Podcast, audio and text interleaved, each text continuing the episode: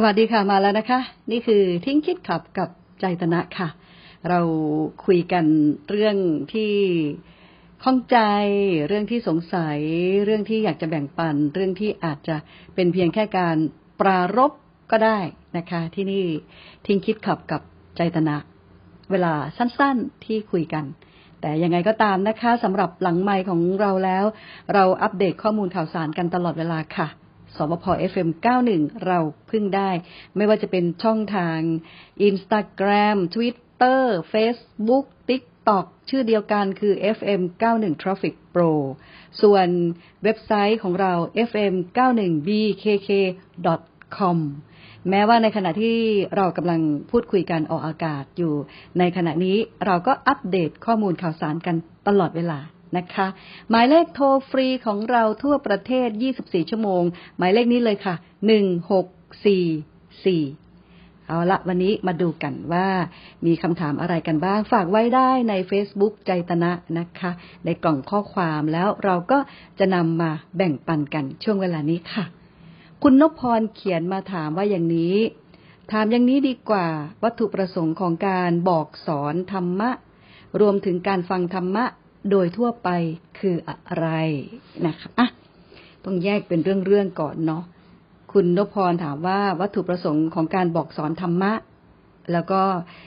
รวมถึงการฟังธรรมะ โดยทั่วไปคืออะไรนะคะอะบอกว่าโดยทั่วไปอาจจะไม่ได้เจาะจงลงไปว่าใคร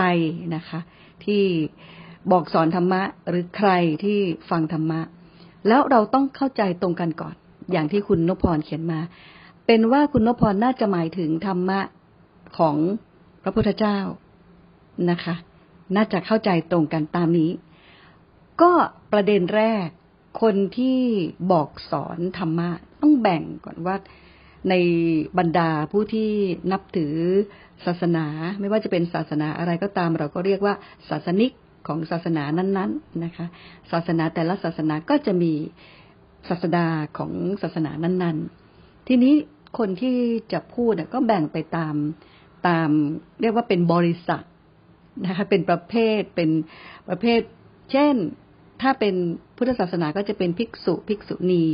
อุบาสก อุบาสิกา ใช่ไหมคะ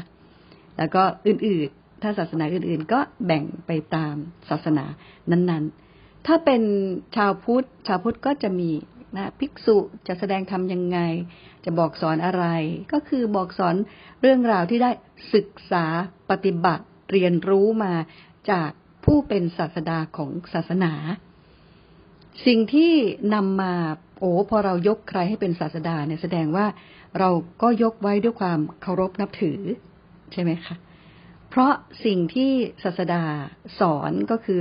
มุ่งหวังที่จะให้เดินไปในทิศทางที่ถูกต้อง แล้วก็จัดชีวิตให้อยู่ในในความถูกต้องเหมาะสมเพื่อความสงบเย็นเป็นประโยชน์ร่วมกัน อันเนี้ยพูดแบบทั่วๆไปนะคะ ส่วนการฟังเมื่อฟังแล้ว ตอนที่ฟังเราก็ตั้งใจฟัง แต่บางทีเนี่ยคนเราเรามักจะไปไปดูคนฟังอะ บางทีเราจะมีความคิดวิพากษ์วิจารณ์ประเมินตัดสินคนคนพูดไม่ใช่คนฟัง คนพูดอะบางทีเราไม่ได้สนใจเรื่องที่พูดเราจะไป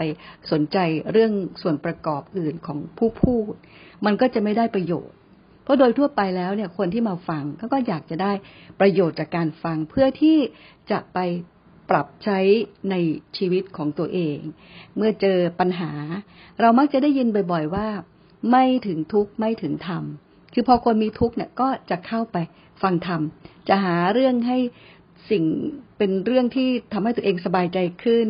มีการจัดการชีวิตที่ถูกต้องขึ้นอะไรประมาณนี้ เพราะฉะนั้นเนี่ยโดยทั่วไปก็คือการแบ่งปันบอกสอนในแต่ละสถานะของแต่ละ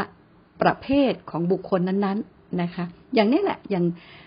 พุทธก็จะมีพุทธบริษัทสี่เนี่ยนะคะ ก็คือคนที่ไปศึกษาปฏิบัติเรียนรู้แล้วก็มาแบ่งปันบอกสอน และที่สำคัญเนี่ย คนที่แบ่งปันบอกสอนเนี่ย เวลาพูดอะไรไปเนี่ยมันเหมือนเตือนตัวเองด้วยอะถ้าเป็นที่นี่นะคะ เป็นช่วงเวลาของทิ้งคิดขับกับใจตนาเนี่ย เวลาพูดไปเนี่ยมันเตือนตัวเองไปด้วย เตือนตัวเองไปด้วย แล้วบางทีเราคลิกกับสิ่งที่เรากำลังพูดไปด้วย นั่นก็คือการฝึกฝนปฏิบัติแล้วก็มาแบ่งปันกัน อันเนี้ยเป็นสิ่งที่โดยทั่วไปเป็นอย่างนั้นนะคะ ก็ขอแบ่งปันคุณนพพรเท่านี้ วันนี้สวัสดีค่ะ